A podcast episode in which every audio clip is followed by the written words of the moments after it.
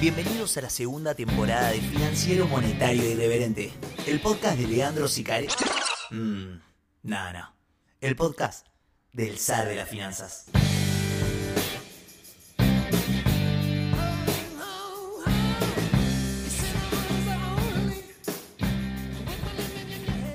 Bienvenidos, Ares, al episodio número 3 de FMI Podcast. De este lado, Leandro Sicarelli, el conductor de este tren que va directo hacia la estación de los insultos y las irreverencias. Y en el medio vamos a contar algunas cosas de finanzas y de mercados y de economía. Bien, yo sé que a muchos Ares les gusta de pute, ¿eh? Trato de hacerlo lo menos posible, en algún momento sucede igual. Yo sé que a los verdaderos Ares, o sea, a los que son soldados de este, de este podcast, les gustan los episodios largos, también lo sé. Mientras que al, al oyente pasivo tal vez le guste más el corto, el episodio corto. Miren, no es algo que pueda controlar. Me encantaría hacer episodios de 40 minutos, 32 minutos con 52 segundos. No me salen. No me salen.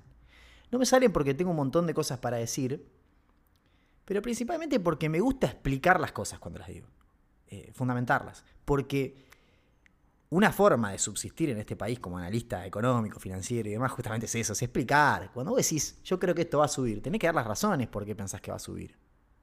Bien, eso es lo que hace un analista, pero no por una cuestión seria, sino una cuestión de, cuídate amigo, cuídate. Decí por qué va a subir, cosa de que si después eso no sube, podés por lo menos explicar qué falló en tu análisis. ¿Viste? Bueno, acá me tomo el tiempo de cada vez que te digo algo, te lo explico, porque no vaya a hacer cosas que después no pase. O me decía uno el otro día en Twitter, y todas tus predicciones económicas, predicciones económicas. ¿Vas a usar esa palabra en serio? ¿Pero qué soy? Soy boludo. Indistintamente eso. Hay que explicar, hay que explicar. Entonces se me escapan los capítulos. El otro día me cruzaba un zar en el banco que me decía, le digo, ¿cómo ves la temporada? No, bien, está bien, viene bien la temporada. Le digo, no, son muy largos. Le digo, sí, bueno, yo lo escucho en dos veces. Y sí, ya sé. Y sí, yo sí, los podcasts de una hora que escucho, los escucho en dos o tres veces. Y un fenómeno que yo estoy viendo es que las escuchas están volando del primer episodio. O sea, hay gente que todavía no terminó el primer episodio. Muchacho, lo lamento, pero esto es tan rápido. O sea, la sección USA la podés dejar y la escuchás otra semana. La sección argentina, lo que yo dije la semana pasada, era otro país, ¿viste? Entonces ya no te sirve más. Bueno, le puse los minutitos en cada sección, en la descripción del episodio, para que puedan ir directo a las secciones que les gustan y no tengas que escuchar todo lo otro. Bien. En algún momento pensé la alternativa de, tipo, subir podcast de cada sección. O sea, sección USA, pum. Y hasta separarlo en los días. Por ahí los martes sacar USA y los jueves Argentina. Es una idea extraordinaria, ¿o no? Y todos están diciendo, Sar, hace eso flaco, yo tengo un laburo, o sea, no me puedo, dedicar la vida a esto. Esto era tarola. Entonces, nada, no lo puedo hacer por una cuestión de tiempo. Sería lo óptimo. Tal vez en algún momento, cuando me dedique a otra cosa, pueda hacerlo. No es el momento. Bien. Lo mismo con lo del curso. El otro día me amenazaba alguien de buena manera. Me decía: si no hay información sobre el curso de política monetaria, vas a sufrir en Twitter. Ya está todo hecho lo del curso. Resolví un montón de cosas, ya avancé, ya está. El tema es que no lo lanzo porque todavía no sé si voy a poder darlo. Porque yo tengo laburo durante toda la semana, eh, vida social, familia, novia, qué sé yo, estudiantes, eh, podcast, y a eso le tengo que sumar curso. No hay posibilidad física, creo, de que yo haga eso. Entonces voy a ver un par de, voy a dejar pasar una o dos semanas a ver cómo me acomodo y, si veo que puedo, lo lanzo y lo hacemos. Y si no, esperaremos, lo haremos el año que viene. Lo haremos cuando termine la temporada de podcast. Pero está todo armado. Y es una bomba, es una bomba. Yo me da un poco de cosa, ¿viste? Porque, no sé, de hecho, cuando les pregunto cómo, cómo ven el podcast, lo hago con cierta humildad, pero eh, honesta. Eh, humildad honesta. O sea, quiero saber de verdad, ¿viste? No, sé, ¿cómo lo ves el podcast? Bueno, bien, qué sé yo. El curso, te digo la verdad, no hay forma de ser eh, humilde, porque es una bomba, es una fiesta. Como cuando fue el episodio anterior. Bueno, muchos todavía no llegaron al segundo episodio. Bueno, los que están acá sí. Claro, qué boludo. Nadie estaría escuchando este episodio sin haber antes escuchado el segundo. Bueno, ¿qué les pareció el anterior? ¿No fue una fiesta el segundo episodio? Para mí fue el mejorcito. Bueno, van dos. Pero incluso supera a los de la primera temporada. O sea, fue un gran episodio el anterior. Esperemos que este, bien, corra también por ese camino. Porque lo que tenemos es básicamente una sección internacional, atentos, atentos, estoy diciendo sección internacional, no estoy diciendo más sección USA. Una sección internacional en donde vamos a discutir si estamos entrando en una crisis financiera global o si esto es otra cosa. Inglaterra, Japón, Europa. Vamos a hablar de todo. En la sección random va a ser algo muy breve, cositas que me pasaron con, el, periodismo, con las notas, con los títulos. El arte del tituleado, el arte de titulear, que es fundamental para la operatoria financiera. Y los tipos de títulos que te vas a encontrar en las notas. Bien, un poquito de humor vamos a meter ahí, porque si no, para descontracturar. Tiene que ser así la sección random, porque si seguimos hablando de economía y cosas, no, no, descontracturamos más. Y en Argentina habló Rubinstein, arma un bardo bárbaro porque dijo un montón de cosas, pero dejó algunos mensajes que son muy importantes y que están muy buenos para leerlos en la clave en la que venimos analizando la coyuntura económica argentina, el marco de los regímenes de inflación y todas estas cosas que vengo explicando, que en el curso de política monetaria explota. Y bueno, vamos a hablar de eso, vamos a hablar de la meta de reserva, vamos a hablar de la colocación del tesoro, etcétera, etcétera, etcétera. Dame la violita de of Dying y cuando termine eso, arrancamos con la sección internacional.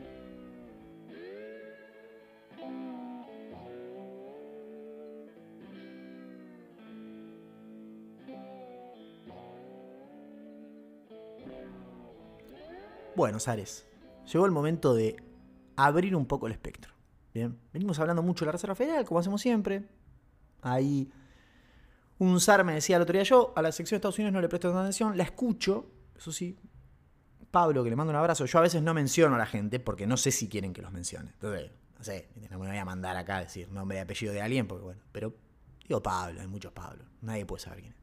Pero decía, pero me, pero me sirve sí porque empecé a entender estas palabras, ¿viste? Tightening. Por lo menos eso lo agarré, perfecto. Yo conté esa vez que hablé con mi compañero de banco, le digo, no, Estados Unidos no le doy tanta bola.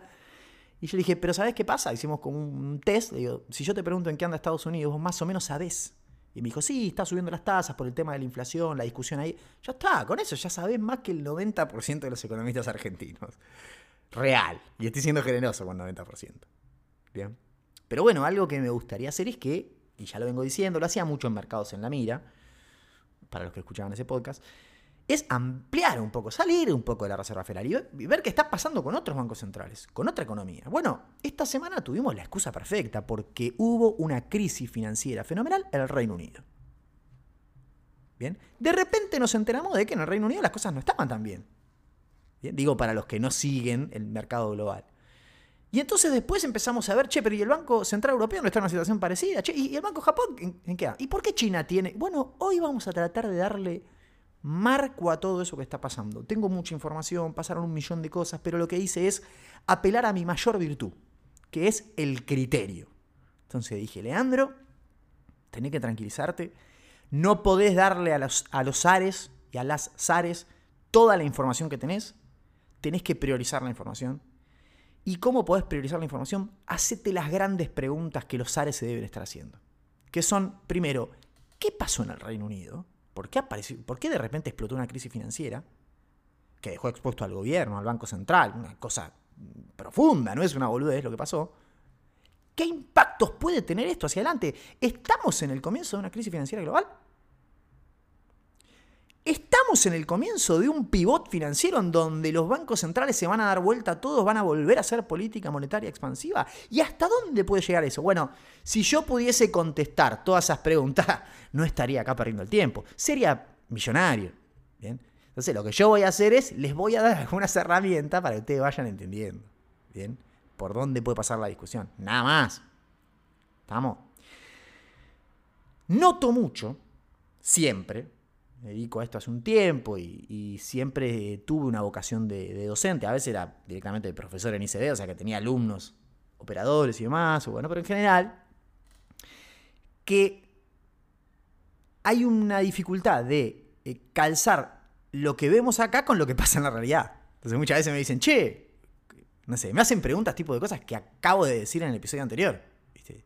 Sares, o sea, gente que escucha el podcast. Yo le digo, lo que digo en el podcast. Le contesto. Ah, sí, claro, ahí está. Bueno, es que eso es normal, ¿eh? Es natural. Lo digo siempre, lo vuelvo a repetir, para los que me siguen de Mercados en la Mira se acordarán. Es, esto es así.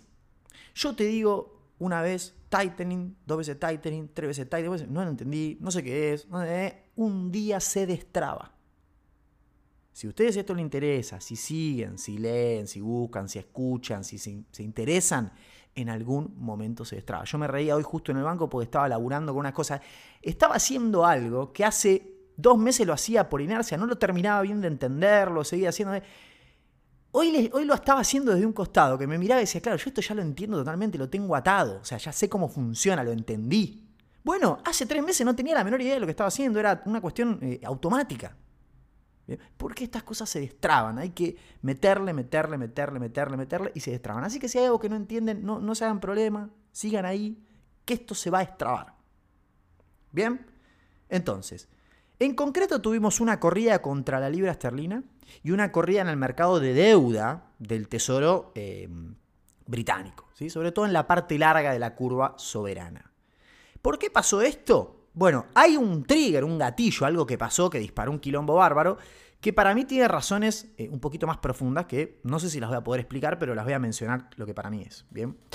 Puntualmente, el primer ministro, la primera ministra, ya no sé, creo que es mujer, eh, el viernes anunció, el viernes pasado, anunció que iba a haber un programa de recorte de impuestos, bien, de recorte de impuestos y de aumento del gasto por ejemplo, en subsidios energéticos. Entonces, le vamos a recortar impuestos a las empresas, vamos a recortar impuestos eh, al trabajo, contribuciones, lo que sería acá contribuciones patronales, y vamos a meter subsidio para la energía, para que la gente... ¿Por qué hacen todo esto? Es un paquete fiscal de tipo expansivo.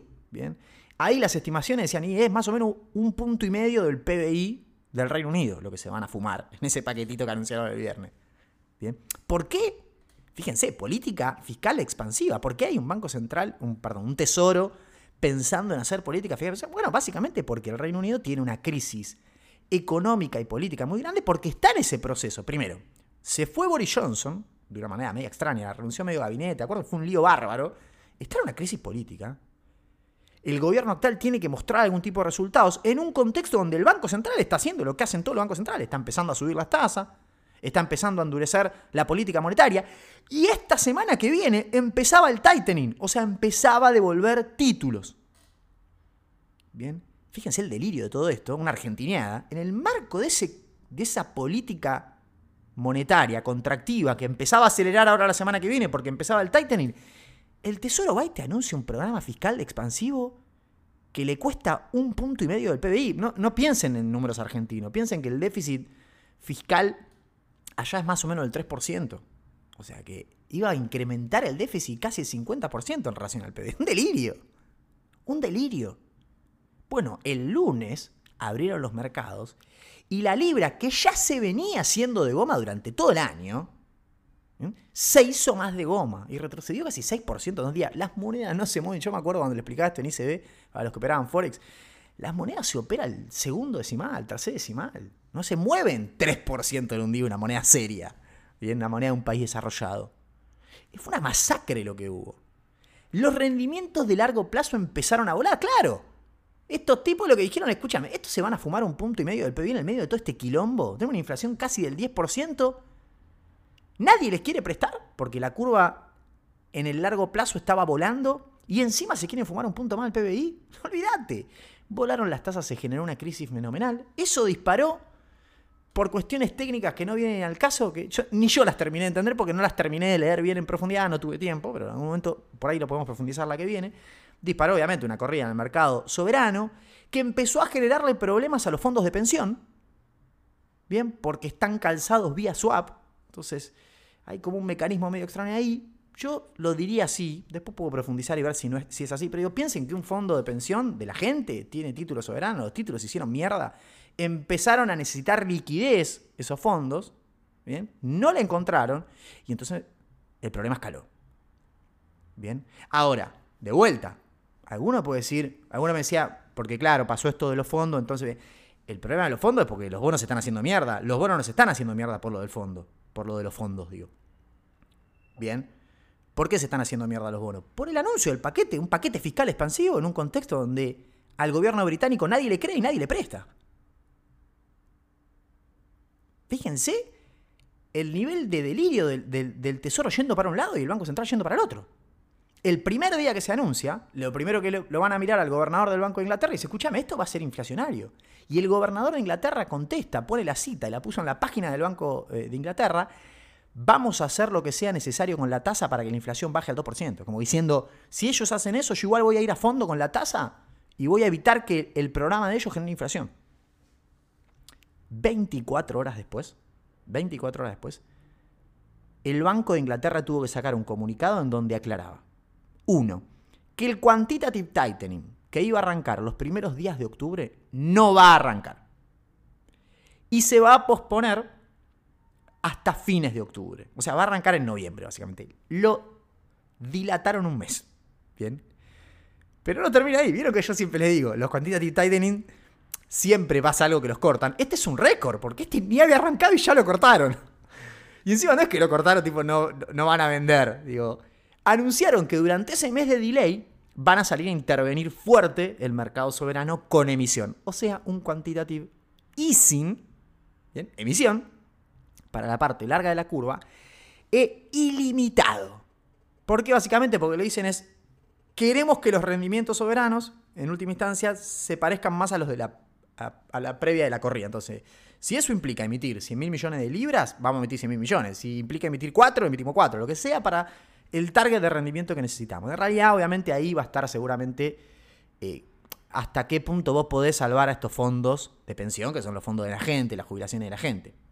Bien, cuando eso esté solucionado, ese problema operativo esté solucionado, bueno, todo podría volver a la normalidad. Seguimos con la suba de tasas, seguimos con el tightening que arrancaría en noviembre. El Tesoro dice, yo con el plan sigo. Tal vez no sea el mejor momento para hacerlo, es verdad. Y si después de esto no te diste cuenta que no es el mejor momento, si después de esto no te diste cuenta, pero ellos dicen, eh, es por ahí igual.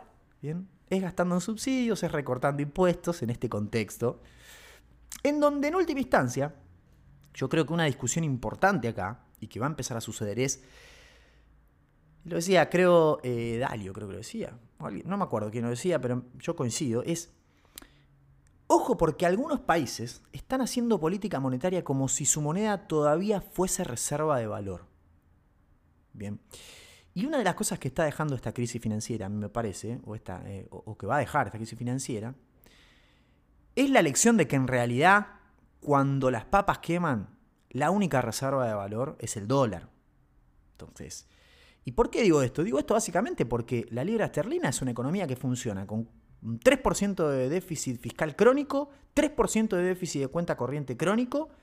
Eh, se quieren fumar 1.5 puntos del PBI en, boludeces y, al fin y al cabo, eso lo puedes hacer si vos tenés demanda de libra esterlina a nivel internacional. Si sos reserva de valor. Bueno, no estaría funcionando. No estaría funcionando. Pero vamos a ir más allá, porque no es un problema que solo tenga la libra esterlina. Entonces, ¿esto qué pasó? ¿Qué impacto tiene? ¿Puede expandirse? ¿Estamos en la puerta de una crisis financiera global? Yo lo primero que les voy a decir es, ¿vieron por qué porque hay veces que el tiempo me da la razón, tarda un poco más, acá tardó dos semanas. ¿Vieron por qué Powell iba despacio? ¿Ven por qué a veces no puede subir 100 puntos la tasa porque un, un CPI, un PCE viene un poquito por arriba? Porque no es Argentina que suben la tasa y nada, flaco, el sistema financiero presta 10 puntos del PBI. ¿A quién le importa la tasa del Banco Central en Argentina? Ahora, allá no funciona así. Allá cada puntito que subí pues hace un desastre. ¿Ven por qué iba despacio?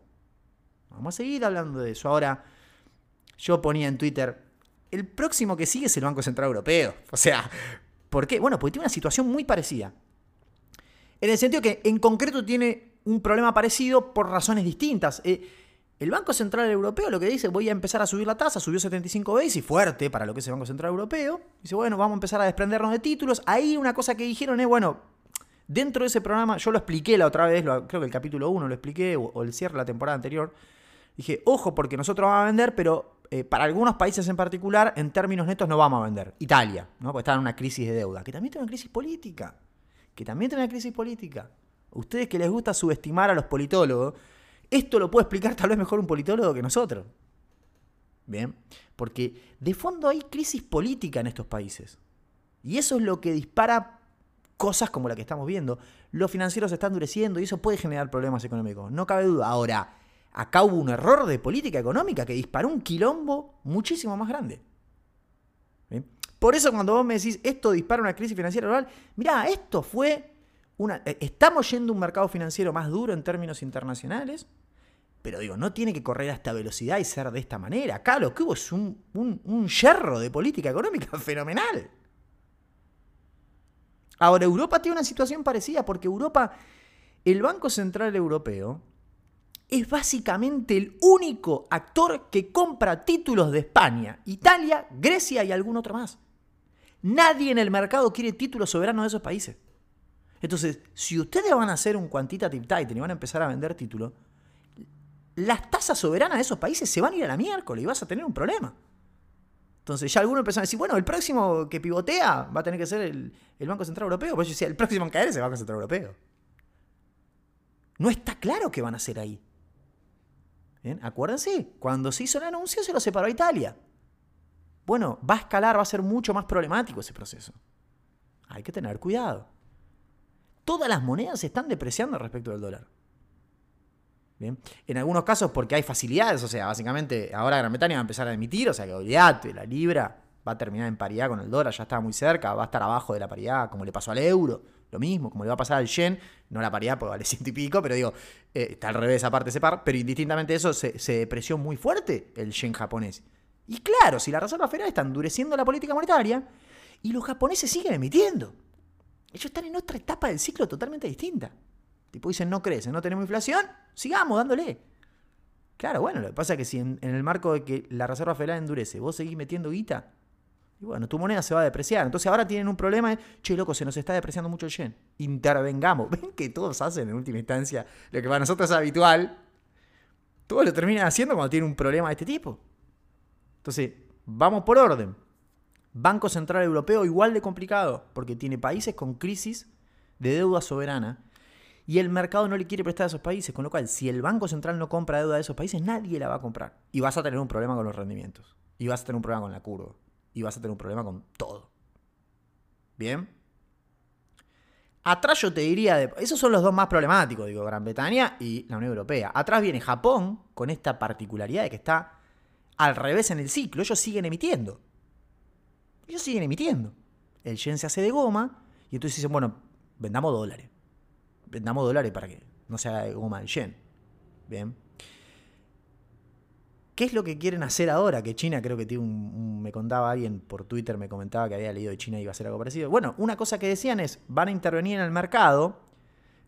¿Cómo lo van a hacer? Van a vender dólares. ¿De dónde van a sacar esos dólares? Van a agarrar títulos soberanos de Estados Unidos que tienen en las reservas y los van a vender contra dólares.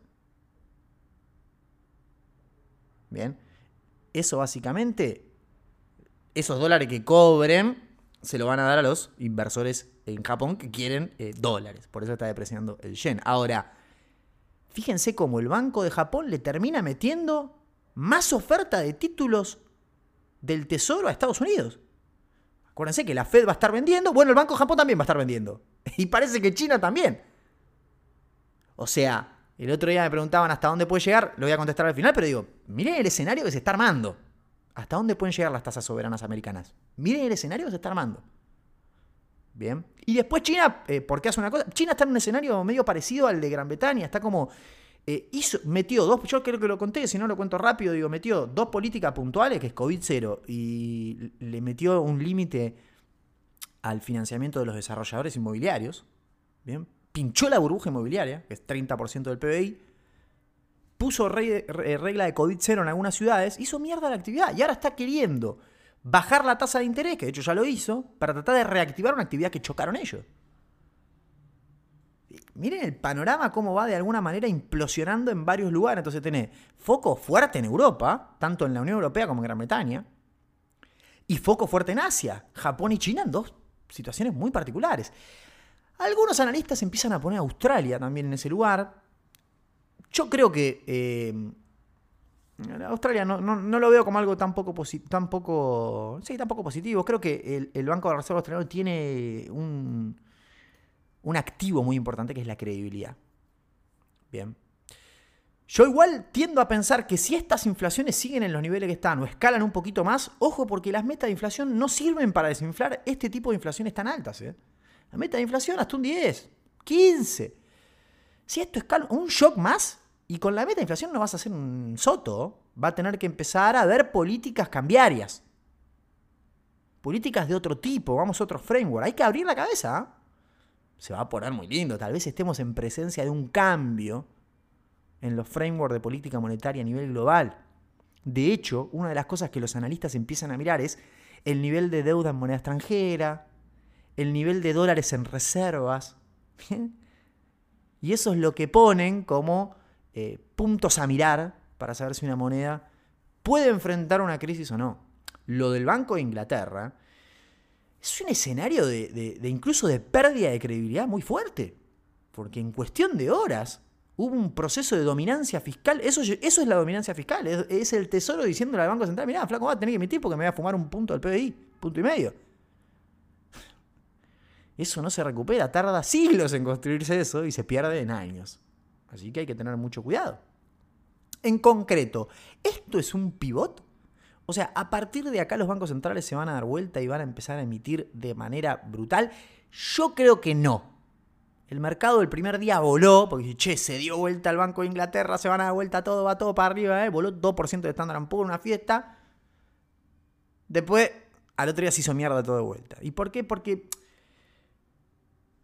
de vuelta, creo que hay algo puntual que fue un error de política monetaria, del mismo modo que en, la Unión Europea hay un problema estructural de fondo, está Japón, está China, hay problemas, digo, pero nada implica de que, eso vaya a torcer el ciclo. Yo no veo todavía condiciones para que eso suceda. Estoy abierto a ver igual, quiero ver, porque al fin y al cabo no importan lo fundamental. Si los tipos se siguen mandando cagadas, bien, si los tipos se siguen mandando cagadas, si esto choca, la van a obligar a la Reserva Federal a frenar la van a obligar a la Reserva Federal a frenar.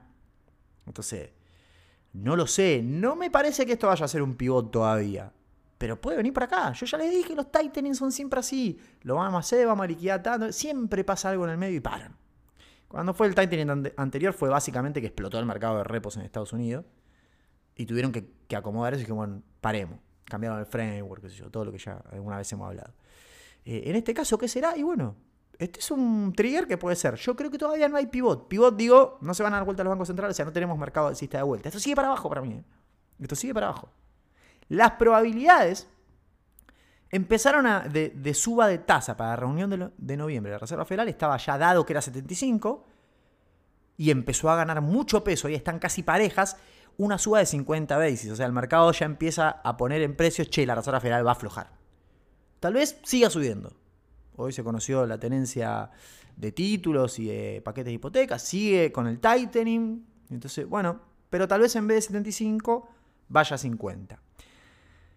Entonces, en el mercado primero van a hacer pivot, después, bueno, no, pivot no, pero por ahí aflojen un poco. Bueno, hablaron varios integrantes del FOM. Ah, los tienen anotados acá. Pero hablaron varios integrantes del directorio de la Reserva Federal y dijeron, por eso el mercado hoy se hizo mierda, básicamente. ¿Qué es lo que dijeron? Hablaron eh, Evans de Chicago, Daily de San Francisco, ¿bien? Son dos, estos son dos que son eh, o sea, que son eh, tipo, les gusta emitir, entiéndanlo así, tipo, son palomas. ¿Qué dijeron? Dijeron más o menos lo mismo, dijeron, no, mirá, esto no, no, cambia nada. Nosotros seguimos por el paso que venimos. O sea, imagínate si los Dovish te dicen eso, ¿qué queda para los otros, para los halcones? De hecho, hablaron dos halcones también, que fueron eh, Mester, Loretta Mester y una más, que ahora no me acuerdo quién fue, de, la Reserva Federal de Cleveland, y alguien más, que ahora no recuerdo quién fue, que dijeron lo mismo. O sea, los halcones y las palomas están de acuerdo en que la Reserva Federal tiene que ir para adelante. Hay una trampita ahí que es, no todos votan. Recuerden que tenemos 12 reservas federales, de las cuales en el board, o sea, con voto, eh, los votos van rotando. De hecho, estos dos eh, que mencioné, que tiene un discurso muy agresivo, no votan, no están votando. Uno va a pasar a votar el año que viene, el otro ni siquiera el año que viene va a votar, la otra. Bien. Entonces, tenemos un directorio de la Reserva Federal que está eh, muy dispuesto a ir al frente, a seguir. Esto no nos mueve el amperímetro. Obviamente, eh, justo empezaba a leer las memorias de, de Greenspan, y una de las cosas que él decía cuando fue el atentado a las Torres Gemelas, es que el tipo decía, hay que esperar. Yo no puedo hacer nada hasta que no sepa bien cuáles van a ser los impactos. ¿Bien? Y, dice, los primeros tres meses le dije eso a todo el mundo y nada, me miraban como diciendo, flaco, o sea, acaban de tirar las torres gemelas, hay que hacer algo. No, no puedo hacer nada. Primeras tres semanas, no tres meses. todavía no hagamos nada, esperemos, veamos a ver cómo impacta. Bueno, y hoy hay un poco esta dinámica. Ahora, La dinámica de nosotros trazamos un paso de suba de tasa, de tightening y yo, y vamos a ir, no vamos a cambiar ese paso hasta que no veamos o no sepamos bien qué va a pasar. Si esto escala, sería natural que la Reserva Federal afloje. Ahora, con esto que hay, yo no veo ningún pivote en el horizonte, ¿eh? no va a aflojar la Reserva Federal. No lo veo. Y entonces, la pregunta, entonces, ¿hasta dónde puede llegar esto? Van a venir tres minutos, hizo larguísimo, así que simplemente voy a decir, esto puede tardar demasiado tiempo, lo voy a decir muy rápido, para darles un norte. Digo, ¿hasta dónde pueden llegar las tasas a 10 años de los países desarrollados? Bueno, piensen la tasa de interés como una tasa que se compone de la inflación que esperás para ese periodo y el retorno real que querés pedir. Si vos esperás una inflación del eh, no sé, en promedio, de acá a 10 años, del 4%, bueno, mínimo vas a pedir una tasa del 4% para prestar a 10 años. ¿Bien? Y aparte vas a pedir un plus porque vas a querer ganar algo. ¿Bien? Entonces, bueno, 4,5. Si esperás una inflación de 4 y querés ganar 0,5 en términos reales, 4,5. Vos pensalo así, piénsenlo así. Entonces, ¿cómo puede funcionar? Bueno, lo primero, la nominalidad va a depender de cuánta inflación logren eh, eh, tener de acá a 10 años en promedio. ¿Bien? Ya saben que la inflación implícita ahí está medio en el orden del 2 y pico, o sea, no, no, está desanclada. Entonces todo lo demás es, rendimiento real que le están pidiendo. ¿Por qué le pedirían más rendimiento real a un país? Y bueno, básicamente por la oferta y demanda de bonos. Bien. Está arbitrado con la inflación eso, pero digo, piénsenlo en términos de, son bonos soberanos de un tesoro. ¿Por qué se endeuda el tesoro? Básicamente restricción presupuestaria, porque tiene déficit. Entonces, ahí la dinámica es, bueno, ¿qué tan sustentable es el déficit? En el caso de Estados Unidos, bueno, cada vez menos sustentable. Entonces, bueno, cada vez te va a pedir más tasa real. El caso de Gran Bretaña es el caso por excelencia. No solo tiene un problema de déficit, sino que tiene un problema de que nadie quiere su moneda. O sea, no, es un escenario donde el mundo quiere nuestra moneda. Y encima se quiere fumar un 1.5 puntos del PBI. Olvídate, hermano. Yo te presto, pero una tasa real mucho más alta. Por eso vuelan los rendimientos. Siempre eh, eh, eh, traten de distinguir cuando un movimiento de una suba de tasa del tesoro tiene que ver con una suba de la tasa nominal o con una suba de la, de la, break, de la break even inflation. Perdón, vamos de vuelta. Traten de distinguir cuando la suba de una tasa nominal, como la tasa de 10 años de un país, un bono soberano, es porque hay más nominalidad, o sea, más inflación implícita, o porque le están pidiendo más tasa real. Bien, eso lo podés ver, lo podés saber. ¿Por qué? Porque tenés una curva de títulos atados a inflación generalmente. Entonces hay, hay una inflación implícita que vos puedes saber.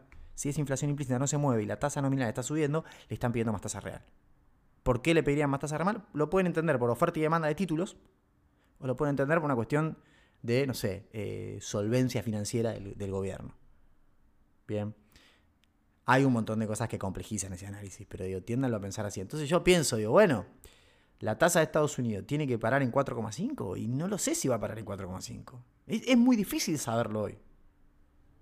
Esa es la realidad. Es muy difícil. Luce un montón 4,5, la verdad. Pero digo, si van a una terminal rate para la tasa a un día de 4,6, digo, ¿por qué a 10 años tendría que parar en 4,5? Digo, tenés que poner muchos supuestos para hacer que pare ahí y estar seguro de que va a parar ahí. Bueno, yo todos esos supuestos todavía no los tengo claros. Así que bueno, es difícil de saber. Pero de vuelta, si tenés al Banco Central de Japón vendiéndote títulos, tenés a la Reserva Federal vendiéndote títulos, tenés a em, el Banco Popular de China vendiéndote títulos, y tenés al Tesoro encima queriendo colocar un montón más de deuda porque tiene que renovar lo que la Fed no sé qué, más el déficit que tiene que financiar, que va a un paso que igual están haciendo el, el laburo fiscal en Estados Unidos, pero falta todavía. Y va a parar en cuatro y no sé, no sé porque tenés reventado ese mercado. Hay mucha oferta y muy poca demanda. Tenés mucha oferta y muy poca demanda. Más si vos tenés los rendimientos con una, curva que está casi, rinde lo mismo poner plata un día que a 10 años. ¿Viste? En realidad, hasta te rinde más poner a menos plazo, porque está en una parte invertida. ¿Quién va a demandar un título a 10 años?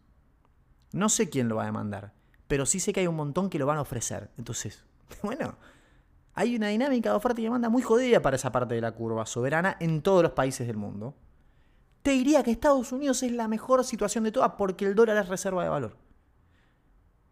Esto demostró que el dólar es la principal reserva de valor, por eso yo acerté cuando dije hace un tiempo largo, el COVID, la salida de la pandemia y demás. A ver, China va a ser potencia mundial, va a desplazar a Estados Unidos en algún momento, puede llegar a suceder, es muy probable.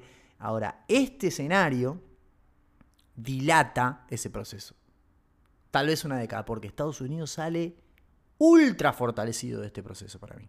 El dólar sale fortalecido, ultra fortalecido de este proceso. Y el otro día Dani Osinaga, un amigo, le mando un abrazo, decía, los bancos centrales van a salir con una crisis de credibilidad muy grande de este proceso. Yo decía, no todos los bancos centrales. ¿eh? El Banco Central de Canadá, tú, viene teniendo una actuación extraordinaria.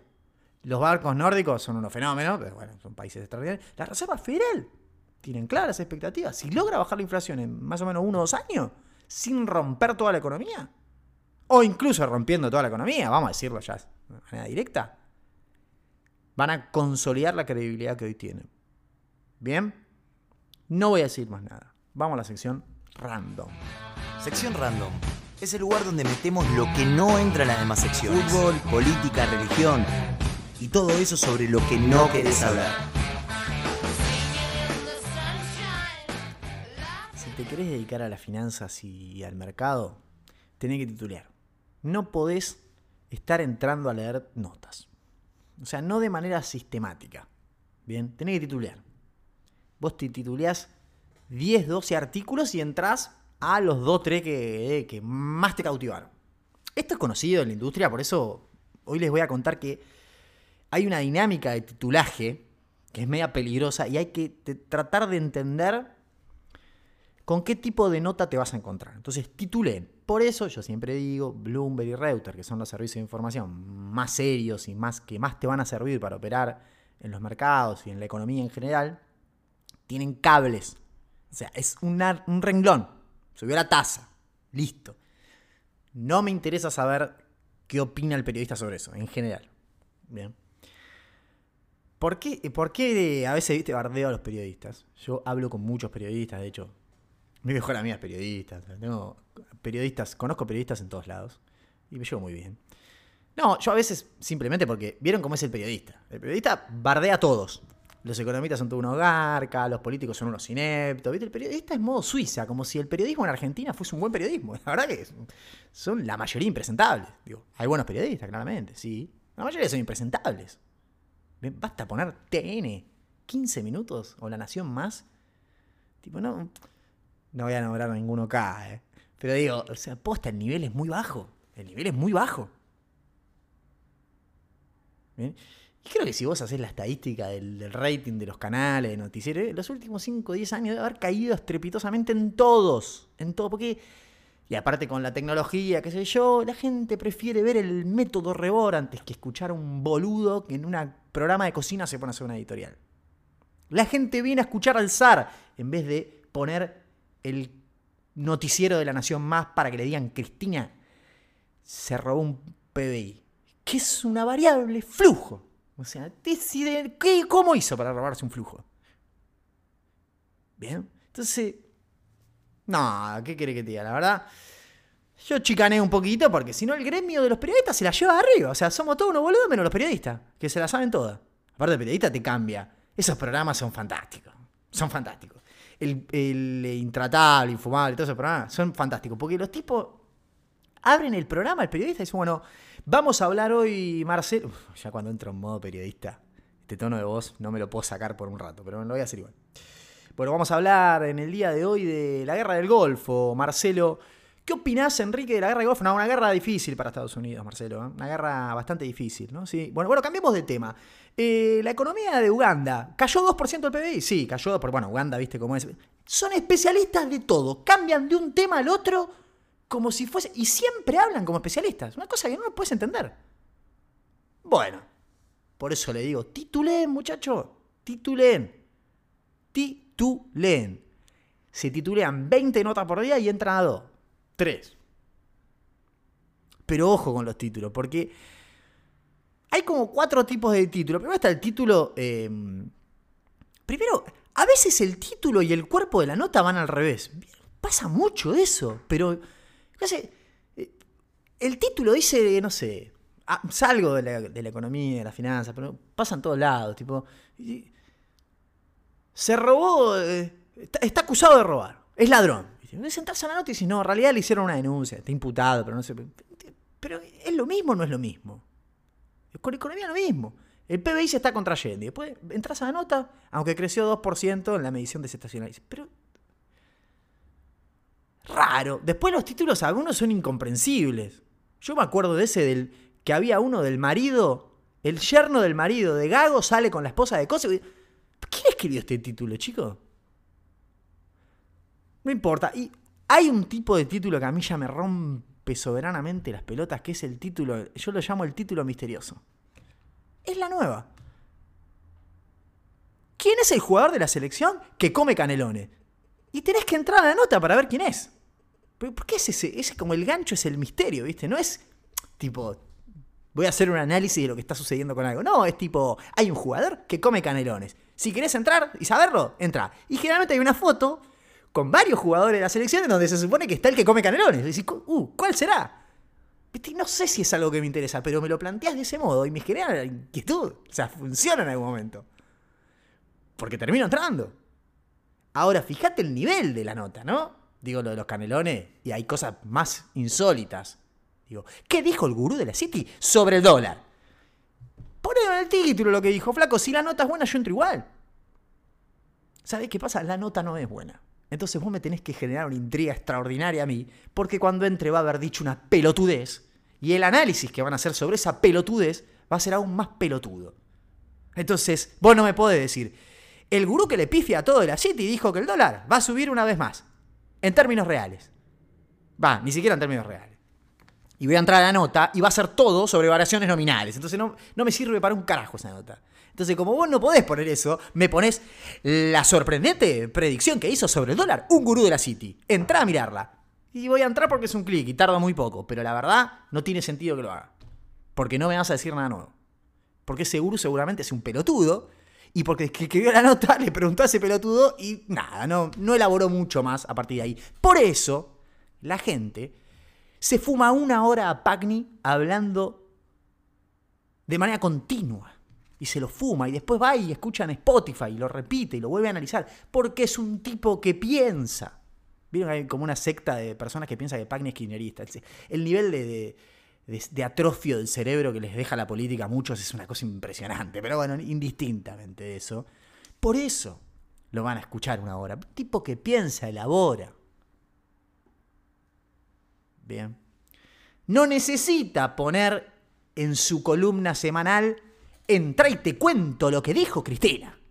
Hay que matar a todos. ¿Quién lo dijo? Entra, te lo muestro. No. ¿Sabes qué te dice? Cristina dijo que se vayan todos a la mierda. Entra y te explico las implicancias de esto. Y vos entrás, porque es Pagni, vos decís, loco, este tipo va a analizarlo.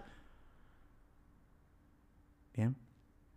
Después está el otro título, que es como el extremo opuesto al título misterioso. El título misterioso igual es fantástico. ¿Quién es el jugador de la Argentina? Que sigue en Instagram a Tini él yo qué sé quién es. La foto, y están de Paul, Cos, siempre es el que está como oculto, ¿viste? Era la puta madre. Y después está el título data. El título data es, el Banco Central compró 300 millones, hoy. Y entras al título, y claro, no hay más data que esa. O sea, la nota es eso. Entonces, ¿qué es lo que suelen hacer los periodistas? Seguro alguno del otro lado decir, ¿qué hijo de puta? Hacemos esa. Eh, vos entrar, por ejemplo, no sé, a ver, el gobierno colocó 100 millones. Claro, se acaban de enterar porque salió la colocación, les llega el dato y tienen que sacar la nota como diciendo, che, anunciémoslo. Y la verdad, en vez de hacer un cable, tenés que escribir la nota. Yo me imagino al pobre periodista y dicen, flaco, tenés que escribir la nota. ¿Pero qué voy a poner? Y no sé, que se consiguieron 100 pero ¿y cómo? Y todavía no sabemos, lo único que sabemos son 109. Y entonces hace una cosa así como, el gobierno colocó 109 millones, 109 mil millones. Entonces vos entras y digo, uh, a ver en qué colocó, ser, qué mierda hizo. Entrás y la nota empieza tipo, el cambio de mandato de 2019 generó una situación interesante en el mercado de deuda. Los últimos meses de colocación, ese gobierno consiguió toda data vieja, no tiene nada nuevo. Y en el último párrafo, en el día de hoy, el, Tesoro consiguió 109 mil. No hay un solo dato. Ese es como el otro extremo, o sea, pones el dato, es lo único que tenés el dato. Y me vas a hacer toda una perolata en el medio, porque no tenés más información que ese dato. Y tampoco hay mucho análisis hacia adelante, porque no pudiste con ese dato construir nada. A veces te entiendo, no tenés más que el dato. Y bueno, tenías una nota con ese dato. Y bueno, ¿qué va a hacer? Pero es una cosa impresionante. Yo me pierdo a veces, me pierdo. A veces reciclan notas viejas. O sea, es el dato en el título, la nota vieja y el último párrafo con el dato. De vuelta. Yo prefiero igual eso, ¿eh? Lo que pasa es que a veces yo leo la nota, digo, colocaron 109, uh, a ver en qué, y lo quiero ver.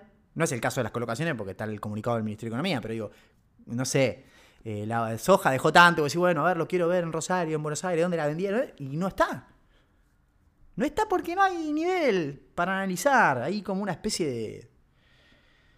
De todo, todo. Funciona todo así. Funciona todo así. No es una cosa puntual con los periodistas. Por eso lo digo, ¿eh? por eso lo aclaraba al principio. No es algo puntual con los periodistas, digo, ¿no? Los economistas son iguales, los analistas son iguales, los ministros son iguales, los políticos son iguales. Somos todos iguales. Yo soy igual, digo, ¿no? Estamos. Hay que subir el nivel. Tenemos que subir el nivel. Bien.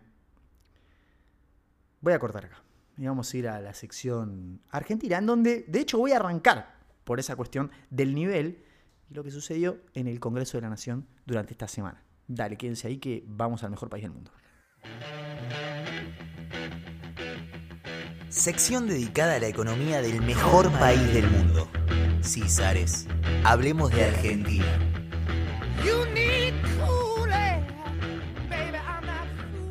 Bueno, sección argentina.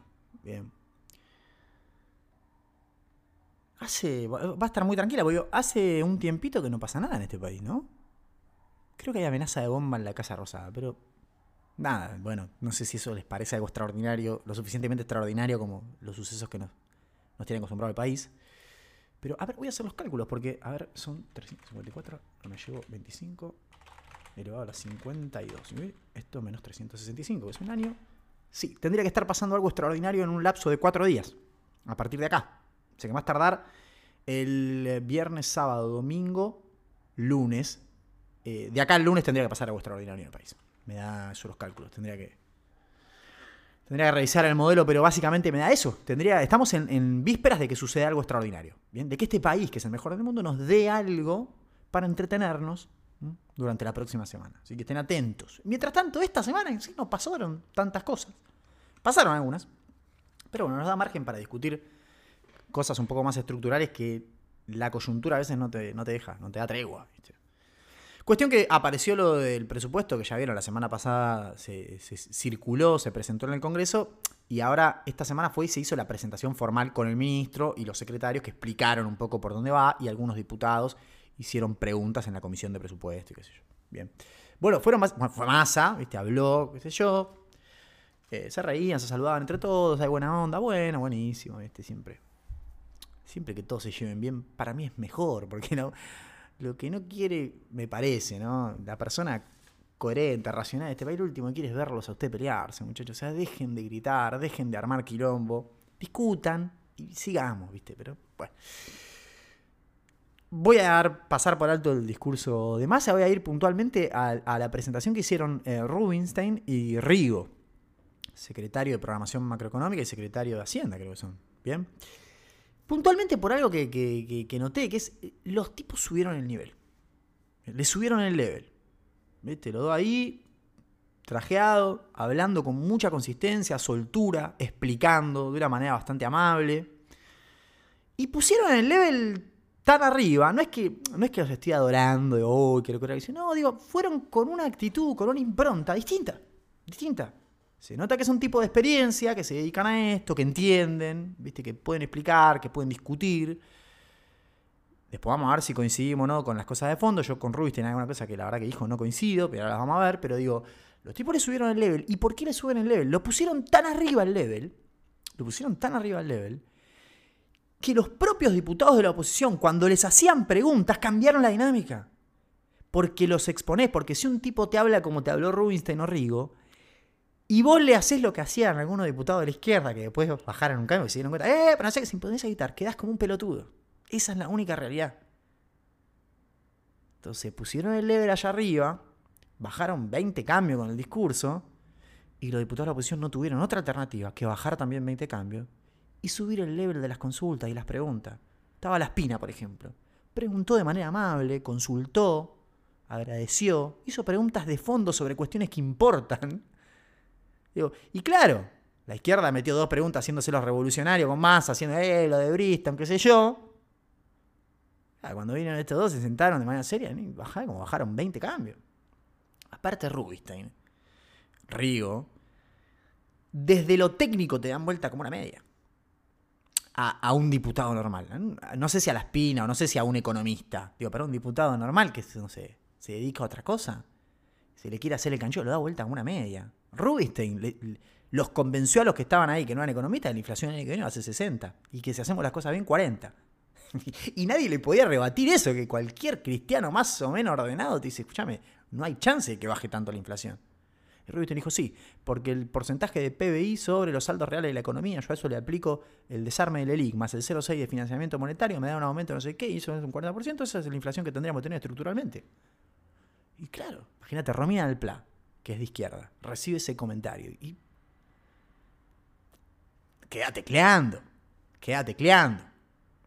Ese Mil Nilmen, no sé, uno del PRO creo que, que se la pasa diciendo que todo se robó. Este ladrón por esto, el otro no sé qué. Oh, Dios mío. Se quedó, ¿viste? Mirá, diciendo, uy, voy a quedar como un boludo si le pregunto algo. Y sí, porque no sabes del tema, entonces no te hagas el canchero. Bueno, cambió eso, se generó un ambiente. Invito a que vayan a verla. A Rigo lo mismo, a Rigo, che, Rigo, escúchame, acá baja 1%. Sí, esa partida adentro. Vieron que hay como un Team Rigo, hace un tiempo que gente dice, no, Rigo es un fenómeno. Yo no lo conozco a Rigo, no sé. Se suben a esa de, no, uno dice que es un capo, entonces todos dicen que es un capo. Pará, vamos a verlo. Que el tipo acá está demostrando un conocimiento bastante importante, mucho, mucha muñeca de manejo de los datos presupuestarios. Bien. Entonces, la verdad que los que dicen que es un capo, bueno, mostró un poco de eso. Mostró, porque eran preguntas tipo, en tal partida, ¿por qué pasó tal cosa? Y el tipo dice, no, en esta partida puntualmente lo que tenés es...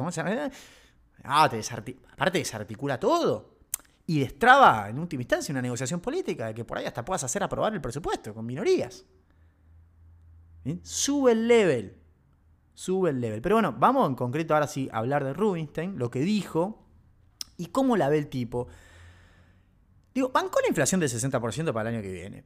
Uno puede decir, sí, la banca, porque es la inflación que está presupuestada. ¿Qué va a decir? No, no va a ser 60. Pusimos 60 para dibujar y para tener discrecionalidad. En realidad, no va a decir eso. La va a bancar. Yo creo que igual en la explicación que dio, yo creo que él cree en esa explicación.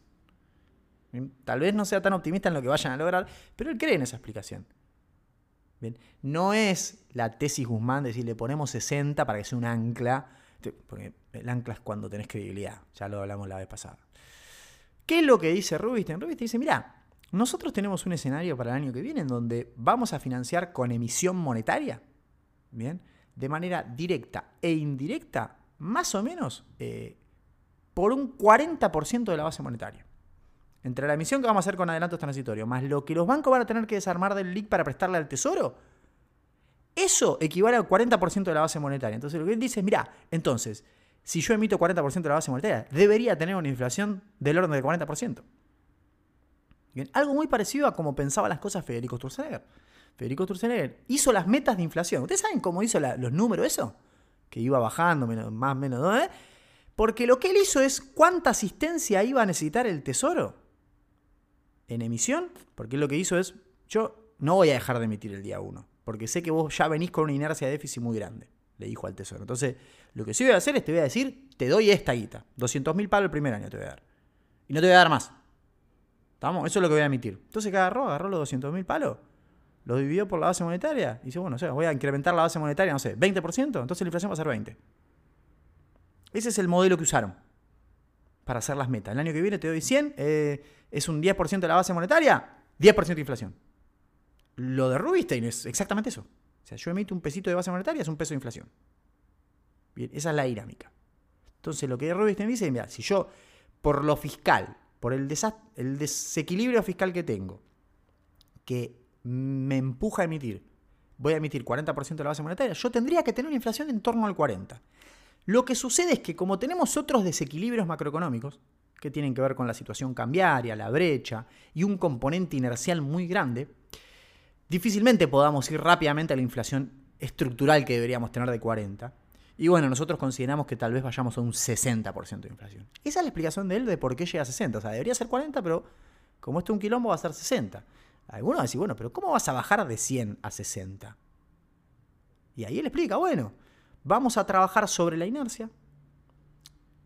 Mencionó la palabra política de ingreso, políticas de ingreso, que ahí si alguno no está muy canchero con tema de planes de estabilización, política de ingreso no es, le vamos a poner plata en el bolsillo a los trabajadores. Política de ingreso significa vamos a controlar salario y precio. O sea, a mí me da la sensación de que están pensando en un acuerdo de precios y salarios. No veo que en el corto plazo vayan a hacer una unificación cambiaria. De hecho, dijo Rubinstein, una unificación cambiaria puede llevar tres años. Pero alguna corrección hay que hacer en el mercado cambiario. Yo creo que va a desdoblar. Bien, yo creo que entonces vamos a un escenario de acuerdos de precios y salarios con un desdoblamiento cambiario. Turismo un dólar a 200, puede ser. Más los impuestos te da 300. Puede ser. Entonces el tipo dice, bueno, si yo desdoblo, soluciono una situación cambiaria, empiezo a acumular reservas, voy corrigiendo lo fiscal y en el medio meto un acuerdo para congelar precio y salario, entonces bajo la inercia, bajo el componente estructural y me voy haciendo un colchón de reservas básicamente para después en algún momento poder liberalizar y unificar el tipo de cambio. Él dice, tenemos que volver a la macro de la baña. Una macro que tiene superávit de eh, cuenta corriente y superávit fiscal. O sea, exporta más de lo que importa y tiene eh, superávit fiscal. Y 40.000 palos de reservas netas. Lo dijo así, lo tuiteó así, abiertamente. Ese es el escenario al que tenemos que ir. Sí, bueno.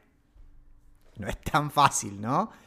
Pero bueno, yo creo que las soluciones acaban, eh, a la inercia la van a atacar con acuerdos. Mm, al principio me dio la sensación que, pintaba un plan de estabilización. No lo descarto, pero me parece que van más por un desdoblamiento y políticas de ingresos. O sea, un desdoblamiento y acuerdos de precio y salario. Bien, no un plan de estabilización tradicional.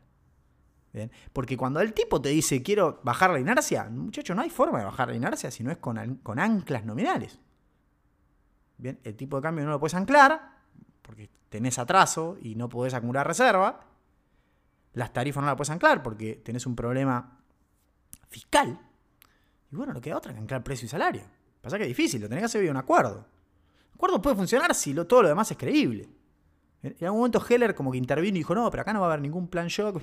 Rubinstein lo miraba diciendo, yo no dije eso, así que no sé si no va a haber un plan shock. ¿viste? Yo decía, bueno, no coincido mucho, qué sé yo. No, a ver, yo no coincido con esta lectura de que vos emitas un peso de base monetaria y sea un peso de inflación. No existe esa relación en Argentina para mí. Que no quita que si vos no emitís es mejor, porque obviamente le sacás pesos a, le sacás vehículo. Ahora, pensar que la base monetaria y la inflación se mueven igual y que el orden es lo que hago en la base pega en la inflación, yo discuto mucho con eso. De hecho, falló toda esa política de administrar así falló. Le falló a Sturzenegger, le falló a, Sandreri cuando congeló la base monetaria la inflación se duplicó. ¿eh? Y va a fallar ahora también, porque hay un montón de formas de encararlo. Yo pienso principalmente en dos. De fondo, en última instancia, me está diciendo que el dinero es la base monetaria. Eso es un error conceptual. Porque el dinero es endógeno y porque el M2 es el dinero, no la base monetaria. Entonces, vos por ahí, no sé qué haces con la base monetaria, pero si igual no haces políticas para que el multiplicador no genere medio de pago, vos podés congelar la base monetaria y la economía se puede recontramonetizar igual. Y vas a buscar los precios, ¿sabes a dónde? Pero indistintamente eso, vos podés hacer también eso, controlar, achicar el M2, sacarle vehículo, porque obviamente el multiplicador es sobre sobre el dinero de, alta potencia. O vos lo puedes sacar, le, le, sacás vehículo a los bancos, contraes el M2, ponerle que tenga suerte administrándolo. Igual se te puede ir a la mierda el tipo de cambio. Mañana vuelve la guerra, vuelven todos los quilombos que estamos hablando. Hay pivot, todos los bancos centrales se dan vuelta. Empiezan a emitir, los te empiezan a volar de vuelta. Igual vas a tener inflación. Es mucho más complejo que eso. Es mucho más complejo que no emitir pesitos. La realidad es que en este escenario, obvio, todo lo que vos no puedas emitir, todo lo que vos puedas no emitir, todo lo que vos puedas no tener de déficit, suma. Ahora, no va a resolver el problema per se. Por eso, cuando uno mira los datos, siempre hay un quiebre fiscal en la CIPER y demás, pero en general, cuando explota todo, eh, el, problema fiscal tampoco es tan grave. ¿eh? Lo que pasa es que te explota la nominalidad. Siempre hay un origen fiscal cuando empieza a escalar, pero después lo fiscal se va acomodando. Principalmente porque tenés eh, regímenes inflacionarios que te permiten recaudar el impuesto inflacionario, te mejoran las cuentas fiscales, después eso igual empeora, bien, porque obviamente la demanda de dinero cae muy fuerte, no importa, pero vos podés llegar a un escenario de hiperinflación con un Estado que tenga un punto de déficit o equilibrio fiscal. Se te puede espiralizar. Vos podés llegar a la convergencia fiscal, puedes hacer un plan de estabilización que fracase y la inflación se puede ir a 400, con cero déficit fiscal, con cero emisión. Sí, puede pasar. Porque de hecho, como la demanda de dinero cae, si vos no emitís, igual los pesos que hay sobran. Porque está cayendo la demanda de dinero. Ojo, ojo con esa visión mecanicista de Rubinstein me pareció flojísima, flojísima. Pero bueno, después hay otras cosas que dijo que sí, coincido. Eh, Rubinstein para mí, no yo no lo conocía tanto, no lo escuché tanto hablar, no lo he leído tanto, entonces no sé muy bien en algunos casos qué piensa, pero me da la sensación que es un tipo más pragmático, no es tan eh, doctrinario. Lo de un desdoblamiento es algo que no es muy ortodoxo, que digamos, para nada te diría. Lo de trabajar sobre la inercia, en general, viene asociado a lo que serían estabilizaciones heterodoxas, así que el chabón es como masa, ¿viste? Es más pragmático. Eh, indistintamente esa cosita que mencionó, todo lo otro de fondo fue diciendo cosas. Dice algo así como, bueno, es difícil hacer política con este déficit. Como, no, no, es, eh, es, muy difícil, hay mucho desequilibrio, bien, hay mucha incertidumbre. Y dijo algo que es interesante, que dijo, bueno, algo así como, y la realidad es que si ustedes me dicen, el dólar está atrasado, las tarifas están atrasadas, el salario está atrasado, en realidad no puede estar todo atrasado. Porque si todo está atrasado, entonces no hay nada atrasado.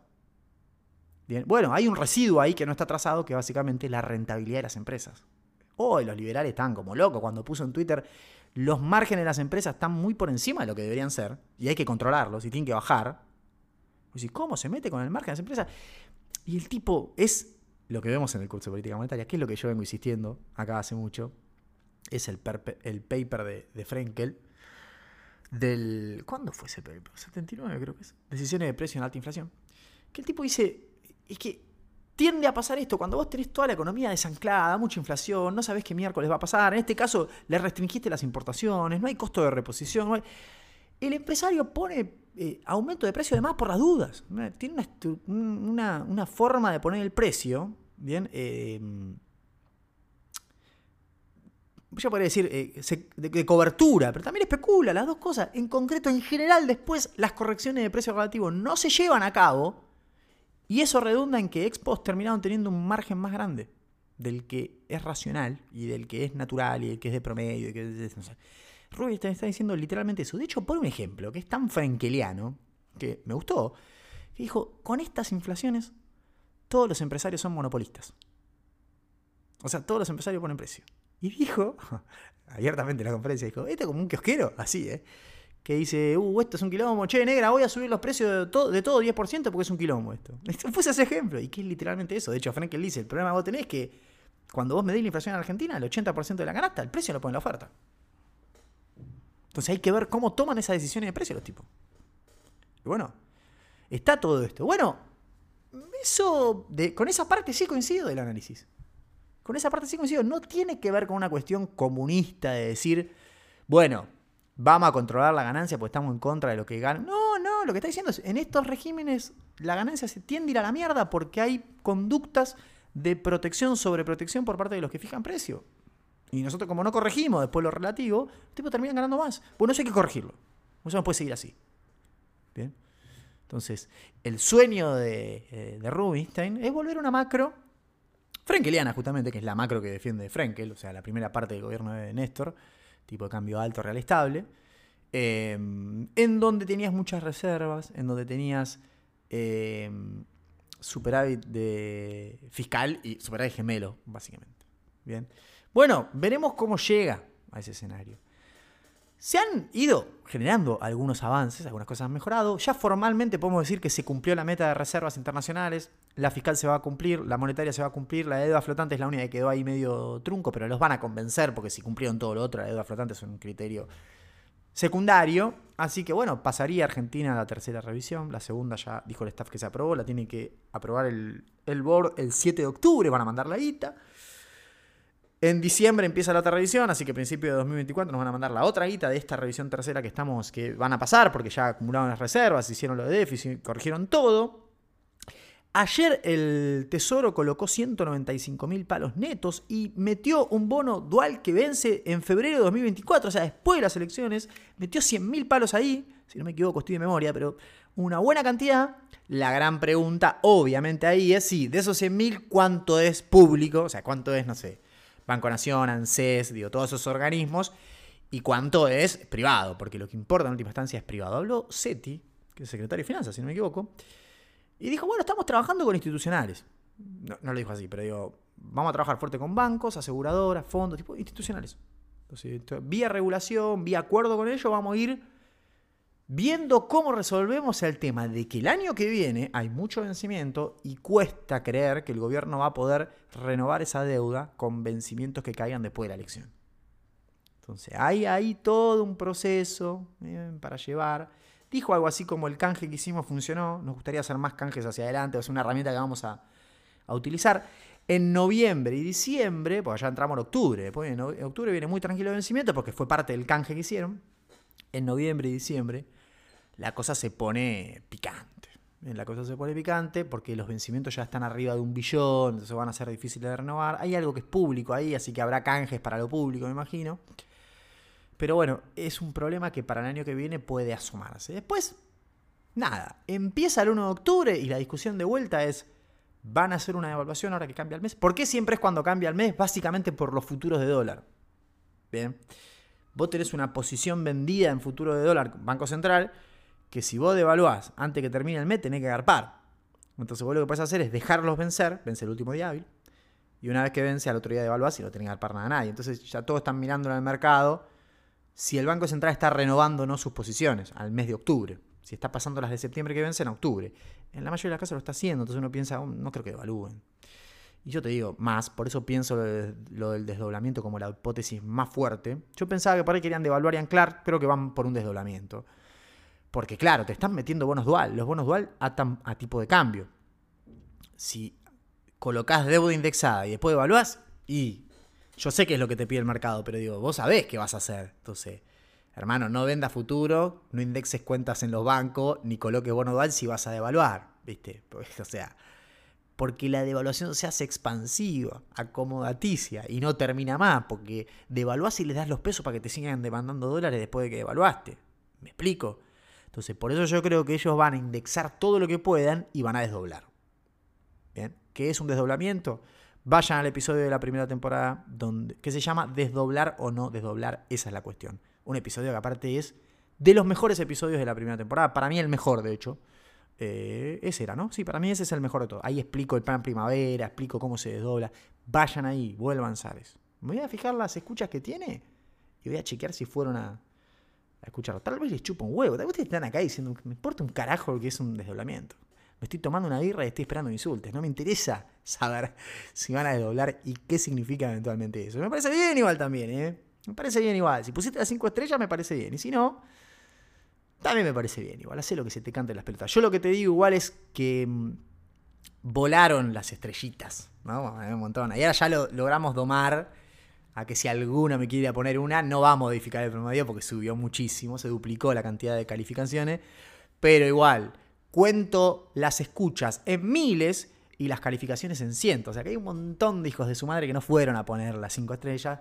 Después pensaba, digo, ya está. Si yo hago este podcast para, para mí y para los Ares, para los que de verdad lo disfrutan y tienen buena onda y me lo quieren retribuir. El que está acá, escucha y no se quiere tomar la molestia de ir a poner cinco estrellas, bueno, me parece bien también. Yo lo único que le digo es en la vida hay que ser agradecido. En la vida hay que ser agradecido. ¿Por cinco estrellas o aparecer flotando? En... No, bueno, vamos a irnos y la semana que viene volvemos con más irreverencias. Esta semana va a haber un suceso extraordinario en el país. Recuerden lo que les digo. Esta semana que comienza, o sea, el lunes, primera semana de octubre, suceso extraordinario, lo adelanta el SAR. Va a haber un suceso extraordinario en el país. Así que esténse atentos porque este país, en cuanto vos pensás que te vas a aburrir, te hace algo que convierte tu semana en una semana extraordinaria. Esto es una teoría que tiene Rebor, que le escuché una vez. Yo no soy eh, agobero o rebordiano. O sea, ahora estoy consumiendo más productos de él, pero digo, entré hace poquito, soy nuevo, tampoco soy... El método, la verdad, que invita a gente que no tengo ningún tipo de interés en escuchar, como, no sé, Maratea, Ofelia, cero. Pero hay algunos métodos que obviamente sí eh, son divertidos. Pero bueno, hay algo que, le escuché a Rebor que es muy divertido y que coincido muchísimo. Que el tipo dice, ¿sabes cuál es la verdadera grieta del país? La verdadera grieta es cuando un argentino le contás algo que pasó en el país insólito y hay una y, la grieta es el que reacciona tipo, mirá qué país, qué país de mierda, no puede ser, ¿eh? Y el que hace y se cae de risa. Y es totalmente eso. Coincido, lo expresó de una manera extraordinaria. Me sumo fuerte a la tesis de Rebor. Y es así, ¿viste? Tómenselo así. Porque si no, no, esto no, no, es invivible. en este país. Bien. Me voy, me fui. Nos vemos la semana que viene, chicos. Bye. Escuchaste Financiero Monetario e Irreverente, el podcast de Leandro Sicarelli. Si te gustó, dale like, compartí y copate con la difusión. Te esperamos la semana que viene con más irreverencias.